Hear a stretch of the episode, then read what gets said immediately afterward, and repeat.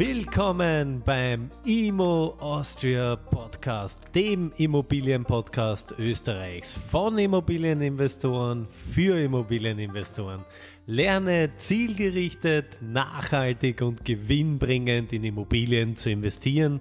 Freue dich auf spannende Interviewpartner. Mein Name ist Paul Zödi.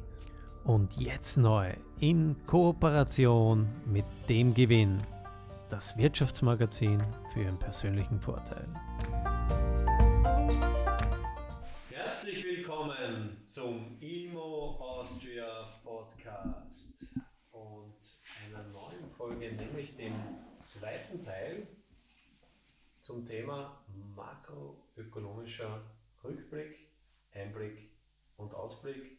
Wie immer mit Dominik Zörer. Servus Dominik, schön, dass du wieder da bist. Servus, grüß dich, danke Paul. Ja, du hast uns Zuhörer und Ihnen staunend und atemlos zurückgelassen nach dem ersten Teil mit deinen Gelddruckorgien. Das sind nicht meine.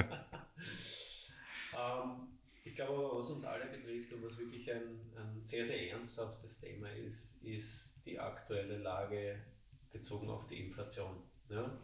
Also wenn man an die Tankstelle fährt, auch an die Elektrotankstelle, ich bin ja passionierter Elektro, äh, Elektrofahrer, Tesla-Fahrer, äh, wenn man essen geht, wenn man in den Supermarkt geht und und und, also horrende Preiserhöhungen wehen uns entgegen. Die Zinsen sind gestiegen. Wie schätzt du die aktuelle äh, Lage ein? Äh, vor allem, was denkst du, wie das Ganze weitergehen wird bzw. sollte? Ja, also zunächst muss man mal sagen, wenn man sich die Märkte und die aktuellen Daten derzeit anschaut, stehen wir, glaube ich, in Österreich bei 10,7 Prozent Inflation aktuell. Also kratzen an der 11 Prozent Marke. Aber wir sehen, wir sehen schon das Reversal. Also wir sehen Inflation zurückkommen, in den USA vor allem schon. Und scheint, als würden wir hier toppen. Also das erste Top mit, mit, mit 10, 10 bis 11 Prozent. Und ab in die Rezession. Also Rezession ist, also es ist eine richtige Achterbahnfahrt, sagen wir es einmal. Du sagst, die Rezession ist vorprogrammiert oder sie sogar schon? Na, also die, die, die Frage stellt sich überhaupt nicht. Generell ist eine Rezession definiert mit ähm, zwei, ähm, zwei Quartale kontrahierende Wirtschaftsleistung. Und da hat man jetzt in den USA auch die, die, die, die Official Speakers haben sich dann ein bisschen ähm, komisch dazu geäußert und gesagt, ja, das ist eigentlich gar nicht so die, die Definition einer Rezession, obwohl es bis jetzt immer so definiert war. Und jetzt versucht man das Wording zu ändern, um die, um die Rezession gar nicht herbeizurufen. Aber de facto sind wir in einer Rezession. Das sieht man schön an den Zinsstrukturkurven. Vielleicht kurz erklärt. Ähm, bei den Staatsanleihen gibt es kurzlaufende und langlaufende Staatsanleihen, also von ein Jahre bis 30 Jahre oder so. Bei Österreich sogar 100 Jahre. Und da sagt man, es ist generell immer so, Rendite kommt von Risiko und wenn ich jetzt einem Staat mein Geld borge und dafür eine Rendite bekomme, dann ist das natürlich gekoppelt mit der Ausfallswahrscheinlichkeit des Schuldners, in dem Fall des Staates. Und wir sehen derzeit, dass die, die kurzlaufenden Anleihen von einem Jahr höhere Renditen bringen als die langlaufenden Anleihen. Was natürlich normalerweise umgekehrt ist, weil es in einem Jahr unwahrscheinlicher ist, normale. Es ist überall so. Also 30 bis 40 Prozent der kompletten Welt sind schon die Zinsstrukturkurven invers. In den USA sind es jetzt 70 Prozent, 76 Prozent aller Kurven invers. Und ja. Was, bedeutet das, wenn die Zinskurven invers sind? Wenn die Zinsstrukturkurven invers werden, dann ist es ausnahmslos ein perfekter Vorlaufindikator, dass man in den nächsten sechs bis neun Monaten in eine Rezession schlittert. Das heißt, wir sollten alle short gehen. Ich bin short. Du bist short. Erkläre kurz, was bedeutet short? Ähm, short heißt auf fallende Märkte zu setzen. Kommt halt davon jetzt, von was wir da speziell reden, aber. Mhm. Ähm, die EZB hat ja im Laufe des Jahres begonnen, die Zinsen anzuheben. Wir stehen aktuell bei 2,0 Leitzins. Ähm, wir haben heuer noch im Dezember eine, eine Runde, hätte ich fast gesagt. ähm, was wird prognostiziert? Wie hoch sind die Wahrscheinlichkeiten für einen Zinsanstieg Anstieg und in welcher Form? Also ich muss dazu sagen, ich fokussiere mich hauptsächlich auf die US-Märkte, weil der US-Kapitalmarkt einfach so viel signifikant größer ist und, und wichtiger ist als der europäische Markt. In den USA sagt man voraus, aber sie gehen im Tandem. Und in den USA werden derzeit zu ungefähr 80 Prozent eingepreist eine Zinserhöhung von 50 Basispunkten, also sprich von 0,5 Prozent. Die sind aber schon viel höher als wir. Ne? Die sind schon höher als wir. Die stehen derzeit bei 3,75 bis 4 Prozent, glaube ich.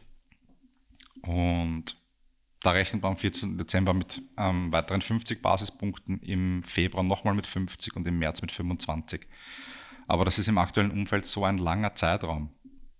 Weil wenn irgendwas im, im System bricht, und das haben wir schon gesehen mit allen möglichen Dingen, wie zum Beispiel dem, dem englischen Pensionsfonds, der den es zerlegt hat. Aber anderes Thema. Jetzt haben wir damals für die EZB, die erste, der erste Zinsanstieg waren ja 50 Basispunkte, danach sind zwei mit 75 gefolgt. Äh, da haben ja die Italiener, die italienischen Staatsanleihen haben ja einen, ich nenne es jetzt einmal vorsichtig, ich hoffe keiner mal böse, epileptischen Anfall. Das trifft es gut, äh, ja. bekommen. Ähm, was hat die EZB daraufhin gemacht? Äh, welchen Tipp als Schlagwort hast du äh, darauf? Ja, das ist, das, das ist ein, ein schönes Beispiel, wie, wie, per, wie pervertiert diese Märkte sind zurzeit. Also ähm, nach den ersten Erhebungen von, von der EZB sind natürlich die, die Renditen auf die südländischen, sagen wir mal, südländischen Anleihen extrem gestiegen, weil das Ausfallsrisiko extrem in die Höhe geht, weil sich die mit einer Verschuldung von 200 Prozent vom BIP oder 175 Prozent vom BIP einfach diese Schulden nicht mehr leisten können. Und was dann passiert ist, ist, dass Hedgefonds mit 39 Milliarden auf den Ausfall von Italien gewettet haben. 39, 39 Milliarden, genau. Und die EZB hat dann ein Sondermeeting, ein Katastrophenmeeting einberufen müssen. Ich glaube, das war ein Sonntag, ganz sicher weiß ich es nicht mehr. Und in ein paar Stunden haben sie halt ein neues Rettungspaket ausgearbeitet, das heißt TPI, Transmission Protection Instrument. Also die Dinge haben wir immer. Genau, ja, aber fast. Ich habe schon gewusst, was du meinst, ja. Und dieses TPI sagt quasi aus, dass die EZB unbegrenzt Anleihen von kriselnden Ländern aufkaufen kann. Das heißt, wenn jetzt Italien schreit, wir können es uns nicht mehr leisten, dann wird frisches Geld gedruckt, die EZB refinanziert das wieder und ja. Aber Faktum ist, äh, die EZB ist aktuell die einzige Instanz, die diese Staatsanleihen kauft nach wie vor. Nein, also in Japan, es ist ja so, dass normalerweise die Staatsanleihen werden. Die europäischen, die südländischen Staatsanleihen. Ja. Also, na, bei, es gibt, es gibt schon noch Käufer. In Japan gibt es keinen einzigen Käufer mehr, da kauft alles die, die Bank of Japan auf. In Europa gibt es schon noch welche. In England war es jetzt auch so, wie es den, den Pensionsfonds zerrissen hat, dass nach vier Stunden kein Käufer mehr am freien Markt zu finden war. Und da ist es halt so, de facto, wenn ich, wenn ich ein Asset habe, dann kauft die Bank of England. Ja. Also wenn ich, wenn ich was in den Büchern habe, was ich zu keinem Preis an niemanden auf der Welt verkaufen will, dann habe ich de facto ein wertloses Asset. Ja, außer du bist aufgefangen. Ne? Außer du bist aufgefangen, ja. Aber das geht natürlich dann auch nicht ohne Konsequenzen einher. Ne? Also frisches Geld drucken bedeutet weitere Inflation und weiteren Stress im System. Jetzt schlagen wir nochmal den Bogen zurück zur Inflation. Du sagst, okay, na, Amerikaner haben einmal äh, das erste Topping erreicht. Äh, dort ist es leicht, aber auch wenn sehr leicht rückläufig. Äh, in Europa geht es weiter steil nach oben, vor allem in Österreich sind wir gleich bei 11 Prozent. Ähm, nur wir sind bei 11 Prozent ausgewiesener Warenkorbinflation. Die reale Inflation ist doch weit höher. Ich meine, das ist ja das nächste perverse Thema. Ja, CPI ist ein, ein, eines meiner Lieblingsthemen, also Consumer Price Inflation, beziehungsweise der, der, der Verbraucherpreisindex, wie er bei uns benannt wird von der Statistik Austria. Da wird halt ähm, prozentuell reingerechnet die, die Dinge des, des täglichen Bedarfs. Kannst du da nochmal kurz, äh, hast du da die Grafik bei der Hand? Ja, das hat mich ja selber ich scroll nur kurz hin, weil ich habe die, hab die genauen Zahlen jetzt nicht im Kopf. Ich kann es ungefähr wiedergeben, aber das, das sind die Daten von der Statistik Austria von 2019, glaube ich. Und die Miete war mit 14 Prozent angesetzt. Ich habe schon. Also für Lebensmittel wären in diesem Warenkorb veranschlagt 11,31 Prozent. 11,31 Lebensmittel. Ja. Und für Wohnen, Wasser und Energie 18,7 Prozent. Wohnen, Wasser Und Energie. Das heißt, das heißt, jemand mit einem Durchschnittseinkommen von 2000 Euro netto würde laut dem Modell im Monat 360 Euro für Wohnen, Wasser und Energie ausgeben. Und das ist einfach so fernab von jeder Realität. Und da gibt es eine Seite, die das zumindest für die US-Inflation macht, shadowstats.com, die die Inflation anhand der M2-Geldmenge berechnet, wie sich die erweitert hat. Seit, das wurde 1980 geändert, dieses Modell, weil es nicht mehr akkurat war. Und da hat man den, den, den Warenkorb eingeführt, der jetzt akkurat sein soll, was er nicht ist. Aber auf jeden Fall, Shadowstats weist Inflationen äh, aus, die doppelt so hoch sind, mindestens. Das ist auch die gefühlte Inflation. Das ist eben das, was du fühlst beim Einkaufen, wo man immer sagt, 10 Prozent, also Butter ist sicher nicht um 10 Prozent gestiegen oder Öl oder Heizen oder weiß ich nicht. Und das ist eben das, was du beim Einkaufen merkst, wo du sagst, gefühlt ist alles teurer geworden. Jetzt deine Einschätzung. Äh, haben diese Zinserhebungen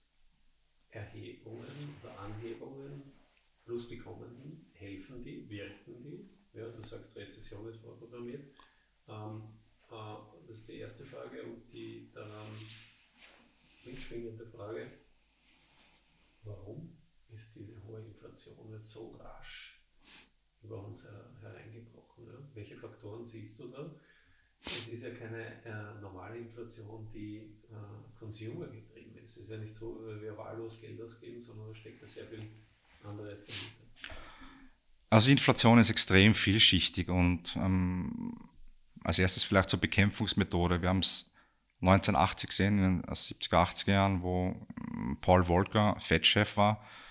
Und das ist meiner Meinung nach das einzige Mittel, was, was Inflation wirklich richtig drückt, wenn sie über 5% gestiegen ist. Da gibt es Studien, die sagen, wenn sie mal über 5% ist, geht sie zehn Jahre lang nicht auf 2% Retour.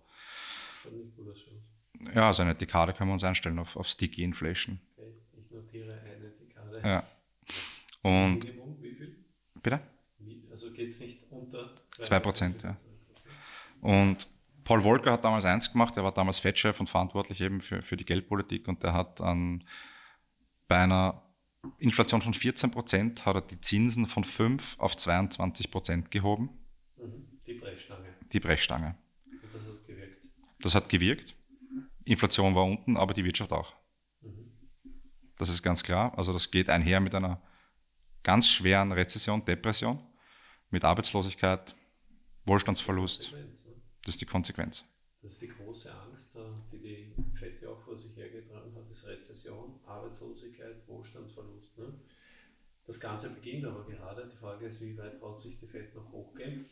Jetzt eine brisante Frage, bin ich sehr gespannt, wie du darauf äh, reagierst, beziehungsweise welche Antworten du hast.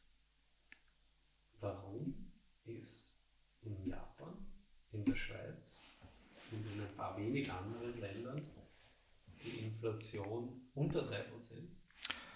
Also bei, Jap bei Japan, ich habe mich mit dem japanischen Markt speziell jetzt nicht wirklich auseinandergesetzt, aber was auf jeden Fall so ist, ist, dass wir in Japan seit vier Jahrzehnten sklerotische Zustände haben von der Wirtschaft. Also das ist ja, das kann man mit, mit unserem Wirtschaftsraum oder mit dem aus den USA gar nicht vergleichen. Das sind die Japaner, wie gesagt, sind jetzt die einzigen, die Bank of Japan, die, der einzige Käufer von japanischen Staatsanleihen.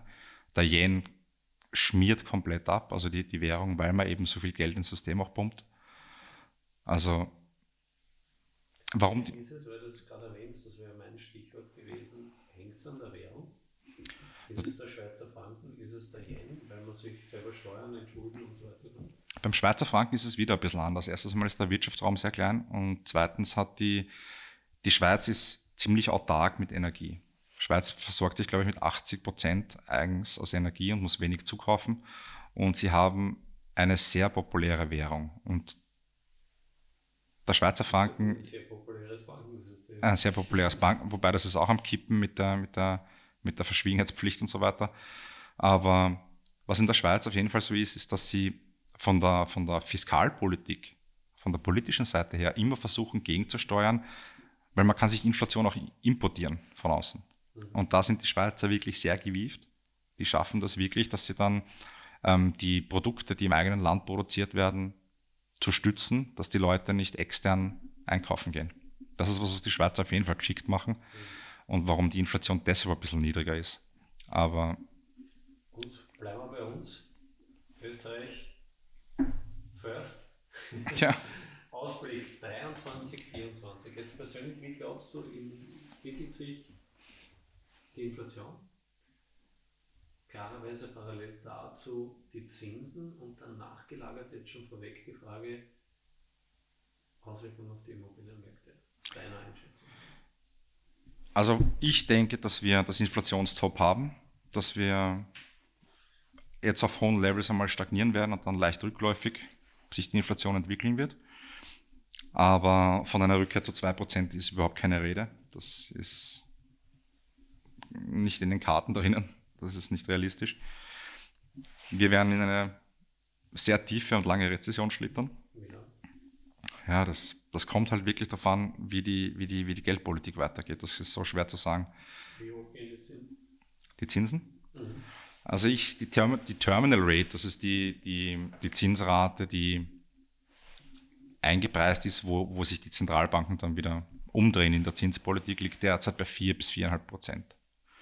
Und aus heutiger Sicht, man kann es halt nur aus heutiger Sicht analysieren, wenn nichts weiteres bricht im System oder so, schätze ich einmal, dass wir da drehen werden. Wir werden das jetzt langsam ausschleichen mit immer niedrigeren Zinserhöhungen und uns dort irgendwo zwischen 3,5 und 4,5 Prozent, denke ich einmal, festsetzen und dann irgendwann zu drehen anfangen.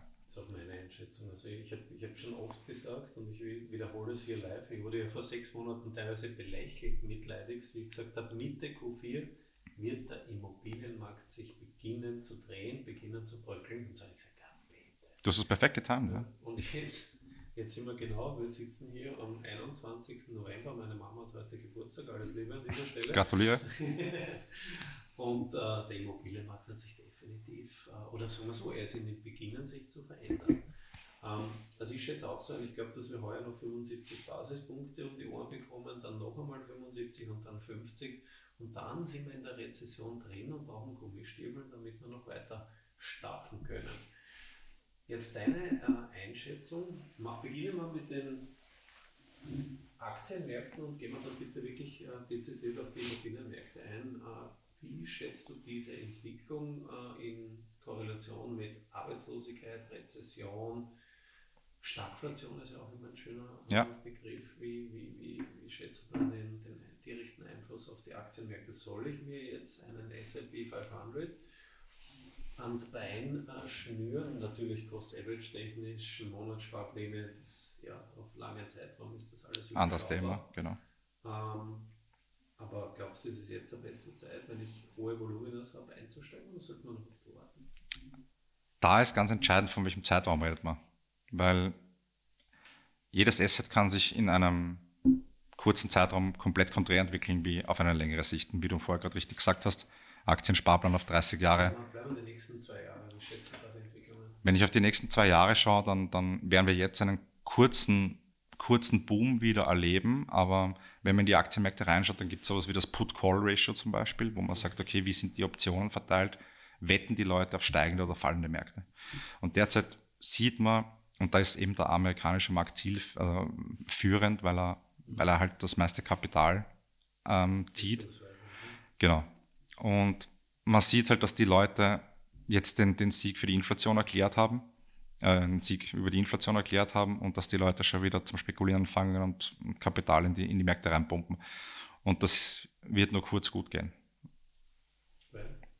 Naja,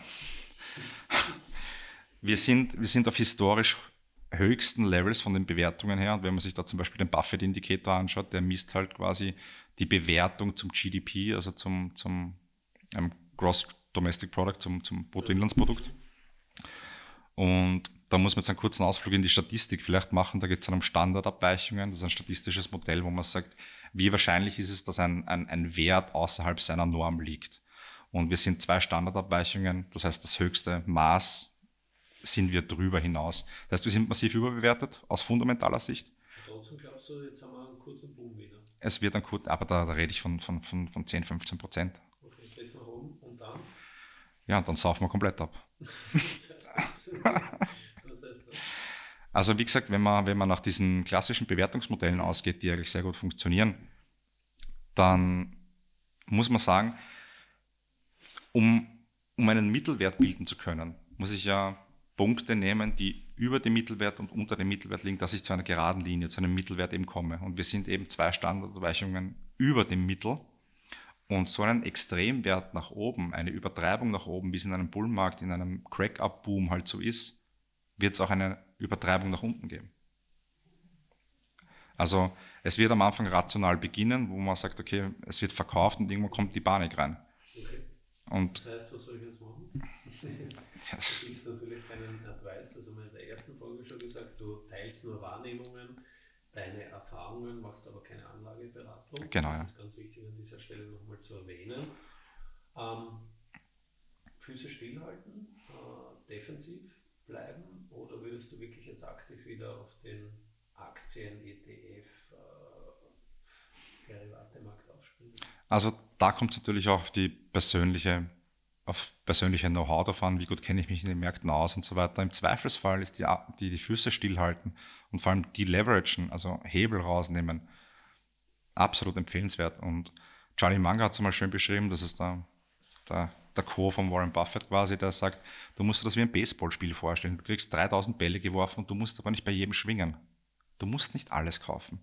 Manchmal ist es das beste Investment, einfach nichts zu tun. Und Und auf die First Base zu gehen. Genau. Ganz langsam einfach vormarschieren an die First Base und ich sage zum Beispiel, und da lehne ich mich weit aus dem Fenster, weil, weil das irgendwie keiner am Schirm hat, ich sage zum Beispiel, dass Cash 2023 ein super Investment sein wird. Cash macht frisch. Immobilien. Ja, Was sind die höchsten Risiken, die du aktuell siehst, einschätzt, kommen siehst? Wie siehst du das? Du bist jetzt nicht der Immobilienguru. Genau, das Keine Frage, muss ich- muss ich dazu sagen, Und es gibt ja offensichtliche Risiken auch, die auf die Immobilienmärkte wirken. Es gibt halt ganz, ganz viele externe Risiken, die sich jetzt nicht wirklich unmittelbar im Immobilienmarkt bewegen, die aber gravierende Einflüsse auf den Immobilienmarkt genauso haben. Und alleine, dass Immobilien genauso ein Risk-Asset ist wie Aktien und, und, und Kryptowährungen, auch wenn es jetzt ein stabileres ist, ein, ein sichereres, aber es ist ein Risiko-Asset. Und diese Märkte bewegen sich in Tandem. Und in einem Konjunkturabschwung werden diese Dinge abverkauft. Und da fallen natürlich als allererstes die Leute, wie in jedem anderen Markt, die zu hart gehebelt haben, die die schlechten Lagen gekauft haben und die sich über ihre Finanzstrukturen nicht, nicht, nicht klar sind und, und die dann vielleicht Margin Calls bekommen, die Nachschusspflichten haben. Und ein, Siehst du auch ein politisches Risiko, dass der Staat äh, viel, viel mehr äh, mietzinstechnisch eingreift? Genau, also die, die, die Frage ist immer, ob man das Risiko sieht und wie, schein, wie wahrscheinlich es ist. Man muss immer die Wahrscheinlichkeit eines Risikos auch einpreisen. Und das Risiko ist definitiv da. Also wir haben ja in Deutschland, in Berlin, glaube ich, gibt es ja, gibt's ja einen, einen Mietpreisdeckel, oder? Wollten? Gibt es nicht. Aber ich, ich möchte halt, ich möchte halt immer nur den, den Leuten ins, Verfassungswidrig. echt, ich möchte den Leuten halt immer irgendwie ins Gewissen rufen, zumindest den Gedanken zuzulassen, dass es dieses Risiko gibt, weil man braucht nicht glauben, dass man halt im Immobilienmarkt so auf der Insel der Seligen sitzt, die, die, die, da, die da safe rauskommen ohne irgendwas. Definitiv wie gesagt, Immobilie. Du Genau. kannst das nicht transportieren. Du Es ist immobil, genau. nicht einstecken und abhauen. Ja. Und das ist die große Schwäche. Also Mietpreisdeckel sehe ich kommen in meinen Augen, vor allem wenn wir eine zweite Inflationswelle kriegen, von der ich in meinem Basisszenario ausgehe. Von der uns nichts. Ja, Jetzt kommt die zweite Welle. Wann kommt die? ja das, das kann dauern. Also wie gesagt, das kommt darauf an, wie sich diese Rezession widerspiegeln wird und so, aber ich denke, so innerhalb der nächsten drei Jahre. Denk mal das nochmal durch. Du sagst jetzt, äh, die erste Inflationswelle, wenn ich das jetzt richtig verstehe, hat gepiekt, ja, wie man so schön sagt. Das heißt, wir normalisieren uns aber nur auf einem hohen Niveau. Genau. Ja? Äh, Was ist die Konsequenz? Die EZB nimmt die Zinsen wieder zurück und äh, Helikoptergeld ist wieder en vogue. Ja, also Das- Zinsen zurücknehmen, wir werden auch kein, kein Zinslevel erleben mehr, das wir jetzt die letzten 10, 12 Jahre erlebt haben. Also wieder zurück auf, auf Geld ist gratis mit 0%, das wird es nicht spielen. Wir müssen, wir müssen die Zinsen hochhalten und wir werden uns auch die nächsten Jahre stabilisieren auf höheren Raten. Und das Problem ist, dass du über die letzten 10, 12 Jahre hast du zum Beispiel mit, mit einem Nullzins- und Negativzinspolitik hast du das klassische Bankengeschäft quasi zunichte gemacht. Banken haben nichts mehr verdient an Krediten. Zumindest waren die Margen nicht mehr so hoch, wie, wie sie früher waren. Und das treibt die Banken natürlich wieder in andere Märkte, wo sie sich Rendite suchen müssen mit mehr Risiko. Und auf der anderen Seite ist es halt so, jeder, der sich billig finanziert hat, und da rede ich zum Beispiel die Leute an, die, die sich jetzt, die noch in den Markt getrieben worden sind, in den Immobilienmarkt mit diesen FMA-Mindeststandards, das heißt jetzt noch finanzieren, weil nachher wird es höher und so weiter, die dann eben zu 100% finanziert haben noch, die wird es zerlegen. Und genau, wenn es variabel finanziert sind, sowieso. Und dasselbe ist es ganz klassisch auf, den, auf, den, auf, den, auf allen Kapitalmärkten, auf den Aktienmärkten genauso. Der Leverage wird ausgespült. Du glaubst, die zweite Inflationswelle steht uns auch mittelfristig bevor? Definitiv, davon bin ich überzeugt. Ja. Die wird noch wilder? Die wird noch wilder, ja. Okay, wie können wir uns äh, dieser Welle entgegenstellen? Wegkaufen? Ent entgegenstellen kannst du dich dieser Welle nur, wenn du die Zinsen, wenn du einen positiven Realzins reinbringst. Und ein positiver Realzins bedeutet, dass du die, die Zinsrate über die Inflationsrate drüber hebst. Okay, und das ist wie immer. Das ist ein Katastrophenszenario. Okay. Gut, jetzt bin ich sehr demoralisiert. Ja. Hm. Ähm, ich möchte es für mich so zusammenfassen, äh, Immobilien äh, sind noch immer das stabilste Investment, das definitiv, wenn man es langfristig betrachtet. Ja, ich gehe auch davon aus, dass 23, 24 vielleicht äh, ein kleines Tal da drinnen wird und ich hoffe hier mich, weil dann wird es nicht so prekär. Ähm, was aber, glaube ich, als Investor ganz, ganz wichtig ist, dass man sich informiert, weiterbildet, networkt, auf Stammtische geht, auf, auf Festivals, Absolut. und so weiter dass man sich dem entgegenstellt. Ja. Wir können alle politische Eingriffe äh, oder nationalbanktechnische schwer abfangen, aber es gibt immer Lösungswege, kreative. Das beste Investment ist immer die eigene Bildung. Absolut.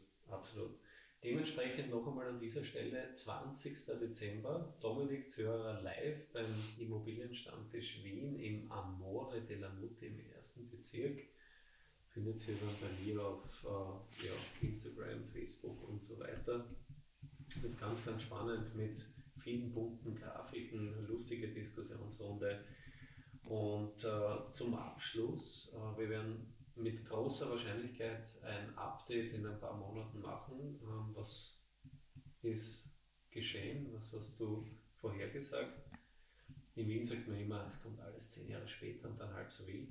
Aber vielleicht ganz kurz in zwei, drei Sätzen abschließend. Äh, hast du einen, oder machen wir es anders, nicht wo würdest du investieren, wo investierst du aktuell? Wie hältst du dich gegen die Welle? Also ich, ich habe jetzt vor zwei Jahren angefangen, ein, ein sehr stark fokussiertes Edelmetallportfolio aufzubauen. Ich bin aus den Risiko-Asset-Klassen komplett draußen.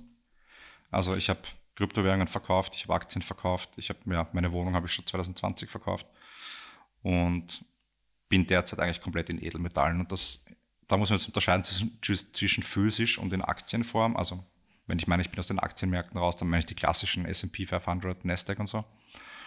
Und ich setze teilweise sehr stark eben antizyklisch in diese Bewegung rein auf gesunde Firmen mit hohen Cashquoten, die Edelmetalle produzieren. Das heißt Silber, Gold? Also Gold ist natürlich immer, vor allem in physischer Form, ein, eine, eine absolut super Versicherung für jedes Portfolio, die jeder in seinem Portfolio haben sollte, gerade in schwierigen Zeiten. Ich, ich stelle mir die Frage, wann Gold kaufen, wenn nicht jetzt im Krieg in Europa? Also wenn man es nicht jetzt kauft, wann dann? Und Silber ist der kleine Bruder, das ist das Gold des des kleinen Mannes und das wird, Silber, äh, wird Gold massiv outperformen in den nächsten fünf Jahren. Danke für den Tipp. Lieber Dominik, sensationell. Ja, danke. Das, das Interview mit dir war ein Auf und Ab im Sinne von Emotionen und äh, ich hoffe, euch hat das auch äh, gefallen, war spannend. Ähm, wer den Dominik sehen will, am 20. Dezember und vielleicht, wenn wir das große Ganze mal auch verpacken und in anderer Konstellation euch bitten, wenn euch das interessiert. Meldet euch bei mir auf uh, Instagram, emopower oder gerne auch per E-Mail, ihr findet meine Kontaktdaten, wenn euch das gefallen hat. Und zum Stammtisch könnt ihr natürlich alle kommen, der ist kostenlos und jeder ist herzlich willkommen, der Interesse am, an der Finanzwelt und am Immobilienmarkt hat. In diesem Sinne, danke fürs Zuhören, alles Liebe, danke Dominik. Danke dir.